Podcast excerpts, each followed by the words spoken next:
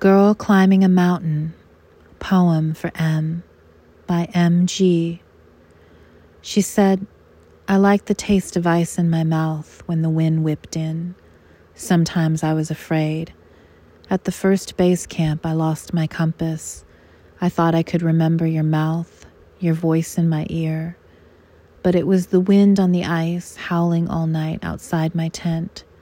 I was glad I was alone. I would have hated you that night. Even your touch, so sweet and harsh. How could I let you even imagine you would climb with me? Tonight I am alone. Leave me that way. Even the moon tonight has deserted me, everything but your breath remembered.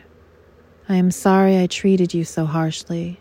When I descend again, if ever, I will touch you.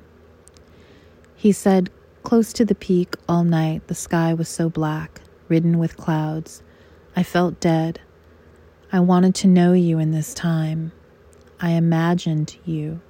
All night, our bodies under the sky were like playthings that gods had made, little wooden toys and tricks in the dusk. In the place I found you, don't ever tell me that what we had wasn't worth it.